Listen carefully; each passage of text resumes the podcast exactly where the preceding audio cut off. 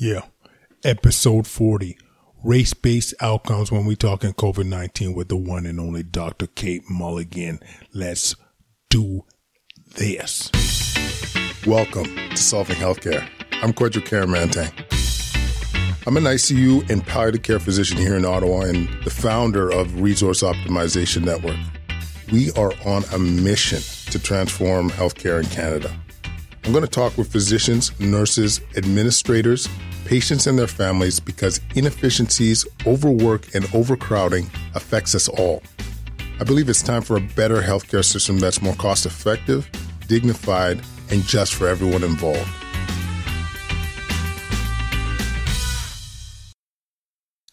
Welcome back, Crew Quadcast Nation. This is our first episode after the mega episode, and uh, I still can't believe we made that happen. But thanks everybody for tuning in.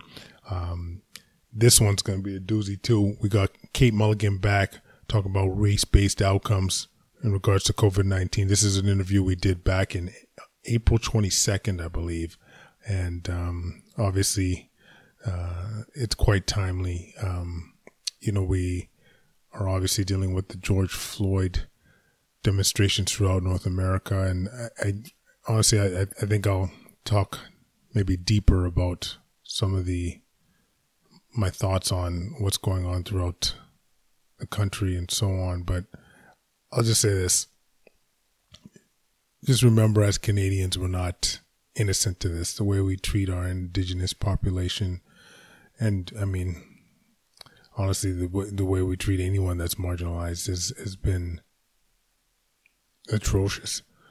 I mean, all this to say is that it's important to acknowledge it. It's important to deal with it, and this is part of the discussion that we had with Kate. Was, you know, we see that people of color, LGBTQ patients do worse in the context of COVID. Why is that?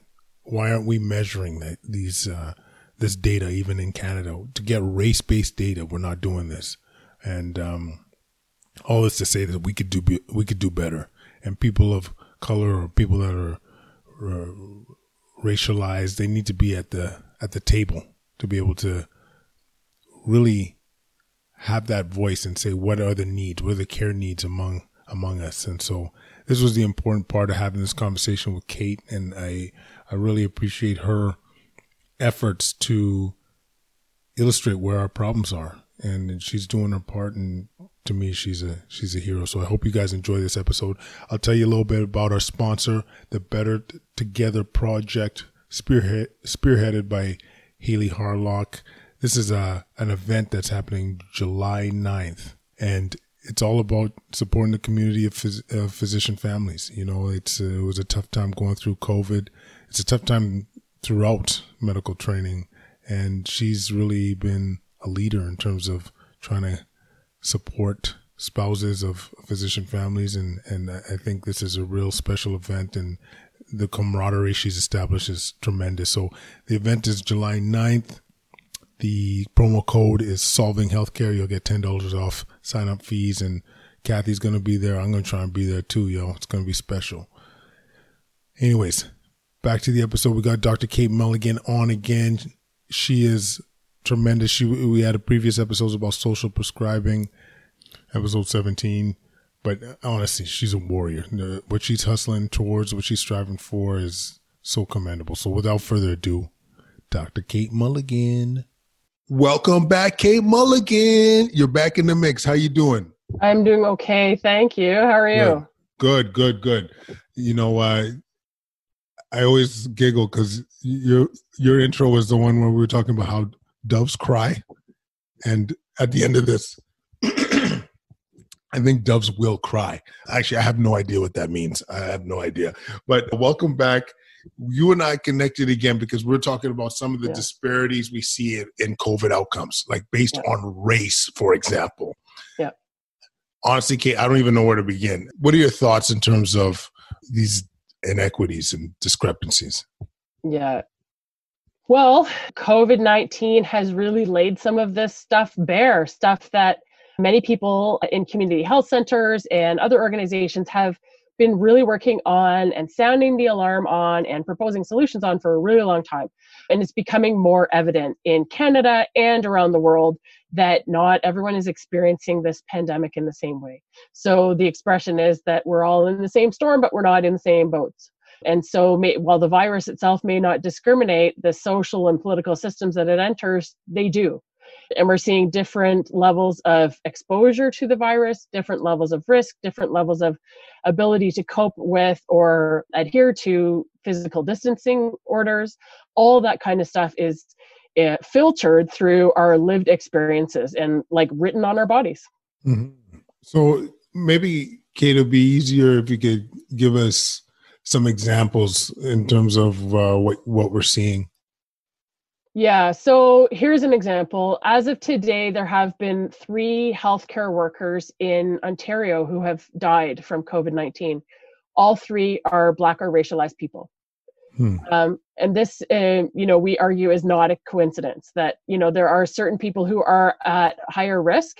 Uh, maybe they're working as personal support workers um, or others who are exposed more to this. And lots of people who are in the essential worker category also find themselves to be at living in low incomes and otherwise marginalized in our society. So maybe on the basis of race, maybe on the basis of being LGBTQ, all those kinds of differences, they matter in a time like this and our ability to to cope and what we're being asked to do are we being asked to shelter at home in a in a in a fairly safe environment or do we not have a home and not are not able to to shelter in place? Or are we uh, being asked to do hand washing, but we, we don't have access to safe and clean water if we're living in remote northern communities, for example? So these are some of the things that filter through and make our experiences of the pandemic really different. Wow. And you brought up a good point when we were talking offline. Like a lot of these policies and approaches are are for everyone. It's not really um, yeah. tailored necessarily to you know a community that does not have uh, clean water, a community that has more people maybe working as frontline staff or personal uh, support workers. I guess a really, really good point. And, you know, I'm just, you know, just thinking out loud here, like, you know, is this a feasible ask? Are we able to tailor yeah. needs in our current climate? So we are.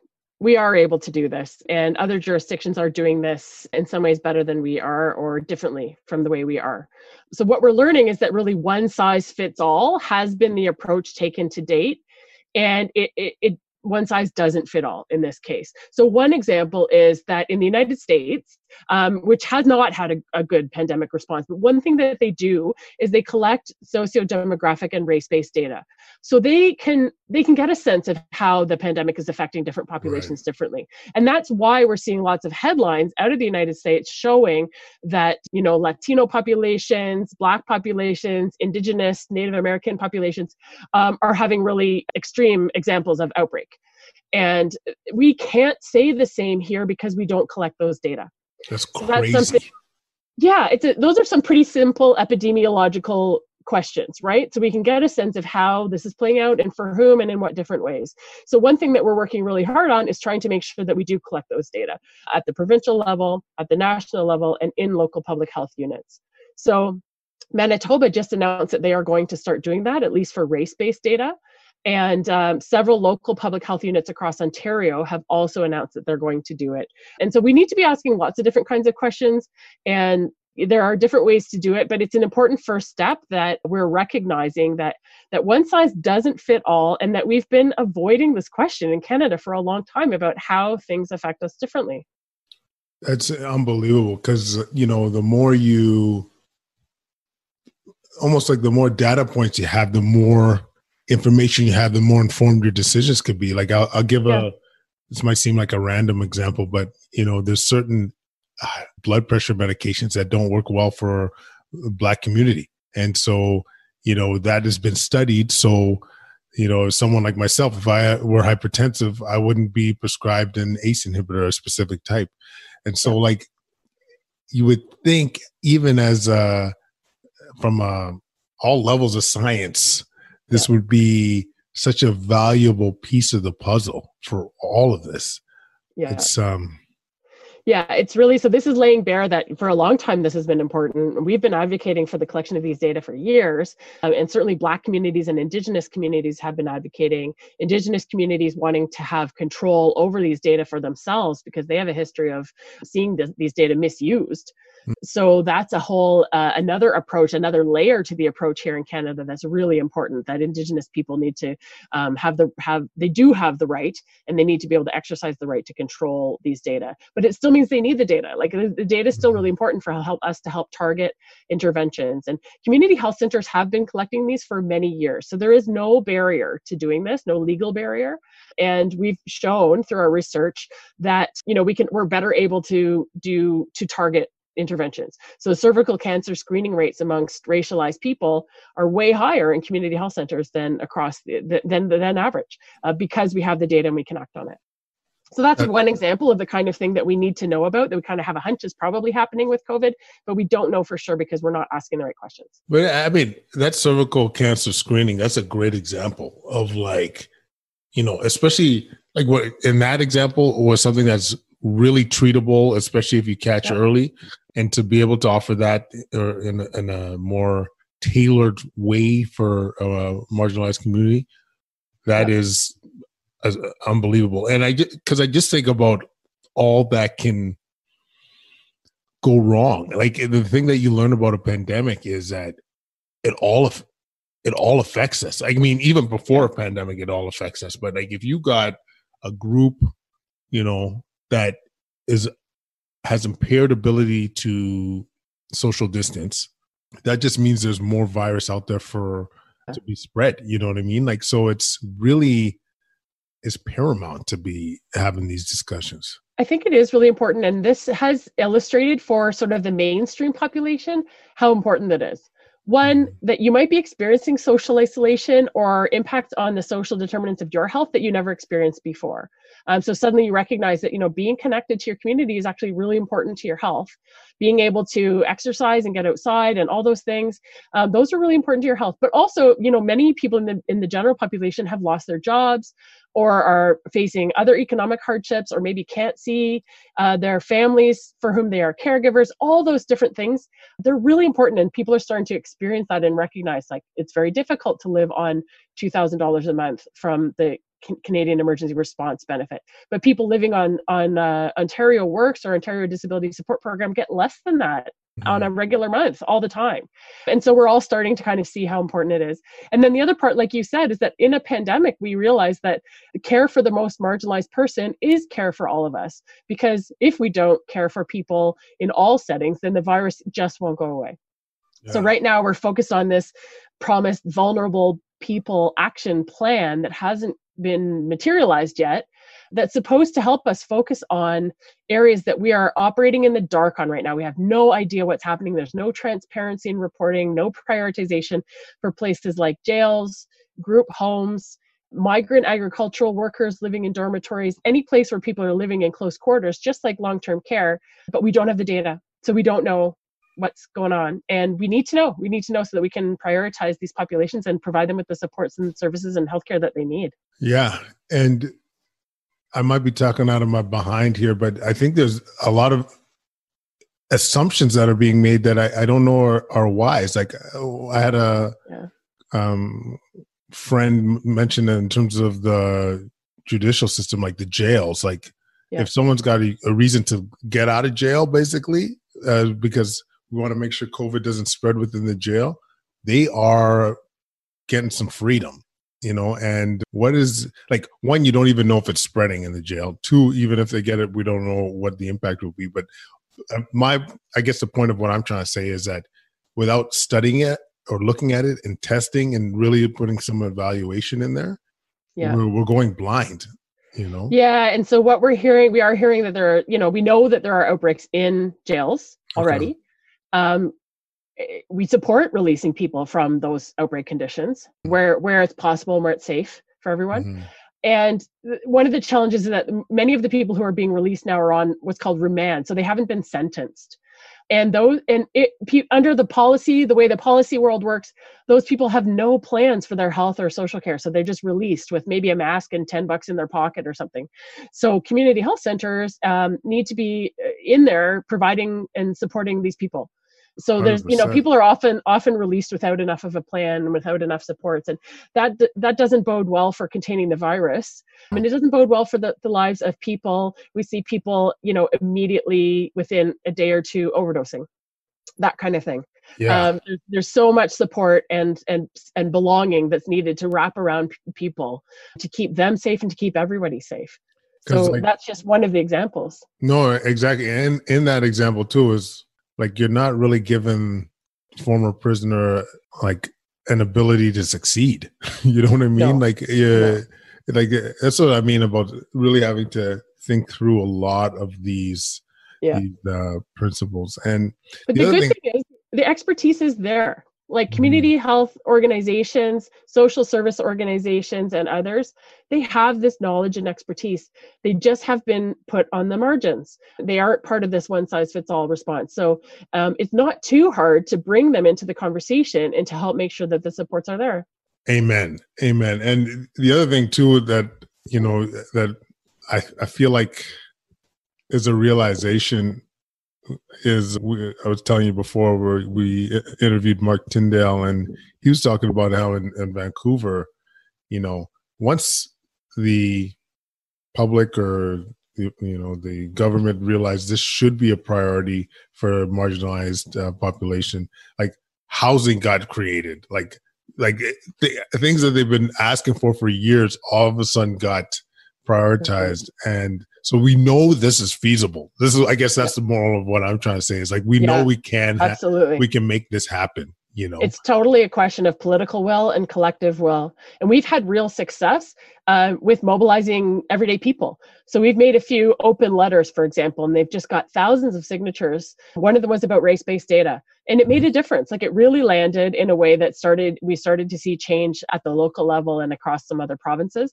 So it make it does make a difference. We need to demonstrate that there is demand for some of this stuff that we know has been important but wasn't part of the the, the main way of thinking before covid. Wow. Wow. And i mean you a lot of the listeners i think we talk about a, a lot like what can we learn from covid? What can we use yeah. to move forward even when covid is gone? And i hoped that this is one of them like just adding that piece to the puzzle and really thinking about tailored care. So, you know, we talk about having a more tailored approach, but are there like maybe higher level concepts or or or mm-hmm. ideas in terms of how we overcome this that we haven't mentioned already? Yes. there are I mean there are many. I think, you know, so centering the idea of health equity is really important important so in our work, that's what we do. We constantly ask in a practice informed way, like, is this advancing health equity? Is this making the lives of everyone healthier, healthier and reducing the gaps in health outcomes and access for people? And when we ask that question every time, we're able to kind of keep centering it. So that's what's missing right now in policy responses is that, it, you know, it, it may come up, but not until after a brand new health data collection system has been pioneered that doesn't include any of this stuff. And then you have to go back and retrofit it. And that's a that's a waste of everybody's time and energy. It should be there right at the beginning. So another example is the ontario bioethics table which is in, supposed to inform important clinical decisions like triage decision making in hospitals about who gets a ventilator and who doesn't.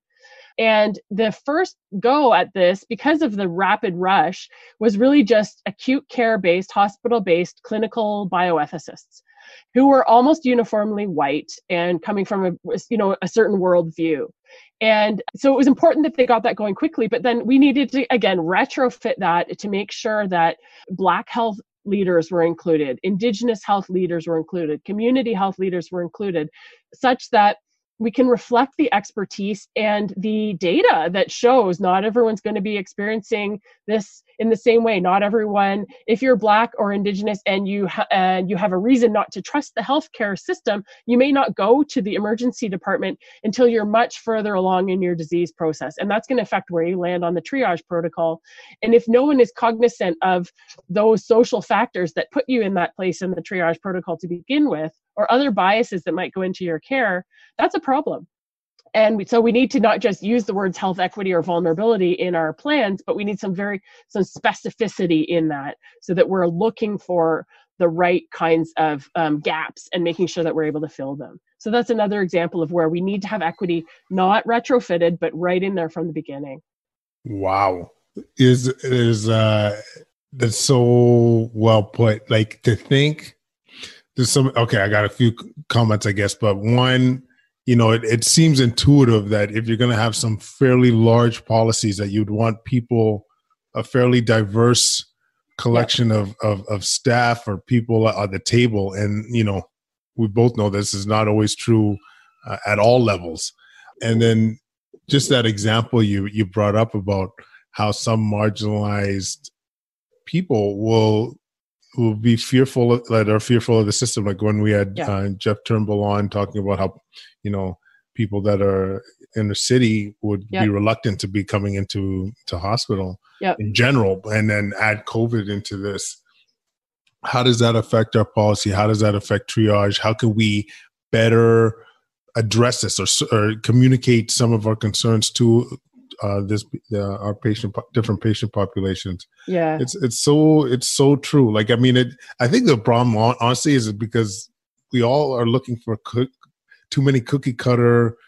Mm-hmm. One one slice fits all. Mm-hmm. Is that an expression? You know, when it comes to yeah. too many things in life, and if I'm if I've seen a, enough even within medicine is like you gotta like rarely people fit into a box nicely you know and yeah. so yeah but it's it's so important like that that would be a key solution in my in our mind anyway to have a, a, an appropriate representation at at the table before not not afterwards but you know before decisions are made. Yeah and again the expertise exists. There are there are you know people with lots of expertise lots of training lots of lived expertise as well who can come and be part of that conversation. We totally see that in the conversation with people who use drugs who are yeah. uh, more than capable of advocating for themselves and their peers about what's needed. And that's another area where we had to do some retrofitting and it was a it was a while before personal protective equipment was prioritized for consumption and treatment services for example. Yeah. it was it, you know even though again this is a group where physical distancing is really hard. Being being willing to come into a healthcare setting during covid might not be all that appealing but we need to keep people alive. So it's like a double crisis facing that group. And again it took you know took a whole bunch of advocacy just to get personal protective equipment into these settings. And there were a few overdose prevention services that had to close temporarily because they just had too many staff uh, who had been potentially exposed, exposed and, and yeah. work. And Man. so that puts people at risk right so again an afterthought and we did see um, an important big delivery of ppe just last week to many of the consumption and treatment services. But last week right? Like that's a long time from the beginning of the pandemic. This is a, this is may 4th may the i can't say that. Sorry i was going to say may the 4th be that's, that's like the antithesis of my being.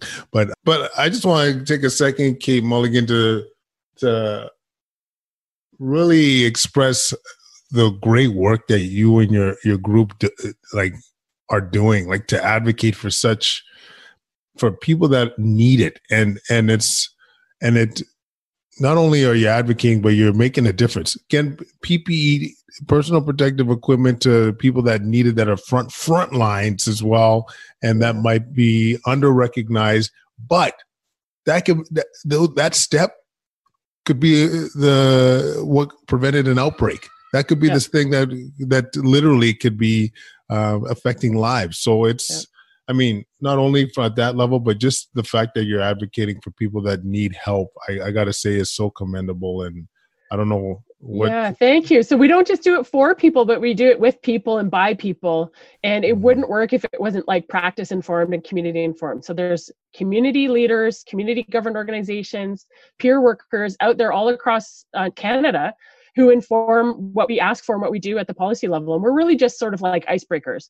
We try to make connections and broker relationships that help communities do the advocacy work that they already know they know what to do and so i think that's really important for to like honor and recognize that we're uh, in the business of kind of doing this practice informed policy work and we have the privilege of being at the table or shouldering our way onto tables and then it's our responsibility to make sure that the, the right people eventually end up at those tables man well i'm gonna uh, keep busting through those tables man drop kick in through karate chop in whatever kind of means that you need to get through because it's making a difference, Kate. Mulligan, and it's it's commendable. And I really appreciate what you're doing. Any last thoughts or any last messages you want to bust out to Quadcast listeners? I do. I want to thank everybody who's been doing that informal caregiving. Like all those of you who have stepped up in your communities to just care for your neighbor, reach out mm. and check mm. on somebody. All that informal stuff, that is what makes community work. And that is how we're going to get through this. So we are hoping that we can, you know, shift some of that into more of a community response. Now that we see that the acute care response isn't as needed as we may have thought, or maybe we prevented it from being needed in a good way by showing solidarity and, and working together. But now what we really need is to invest in community and to get these local approaches and grassroots approaches going even more and with kind of extra funding and support where you need it. So thank you for that. That really gives me hope. Oh man, well put, Dr. Kate Mulligan. It's always a pleasure to see you, and uh, and uh, uh, and stay sane and back safe. at you, back at you. One one tidbit just for you. Yeah. Angus Reid poll just shows showed that pa- parents with ch- young children working at home are 50% more stressed than everybody else right now. Amen. oh man, yeah. when I'm offline, I'm gonna tell you about uh, our anniversary that we just had the other day. It was whatever the opposite of an anniversary is, is what the, what that was. Oh no. but we're, we're still together. I, we're, okay, we're, we okay. still, I, look at my okay. wedding ring's still there. Um, but thank you very much for acknowledging uh, that. Uh, take care, Kate. Yes. Okay. Thanks. Bye thank you everybody for for tuning in. That was a great episode with Dr. Kate Mulligan. Please leave comments at quadcast99 at gmail.com. Follow us on Twitter, Instagram, YouTube at Quadcast. Sign up for our newsletter is attached to the show notes. And guys, be good, be safe, and we'll connect real soon. Thanks so much.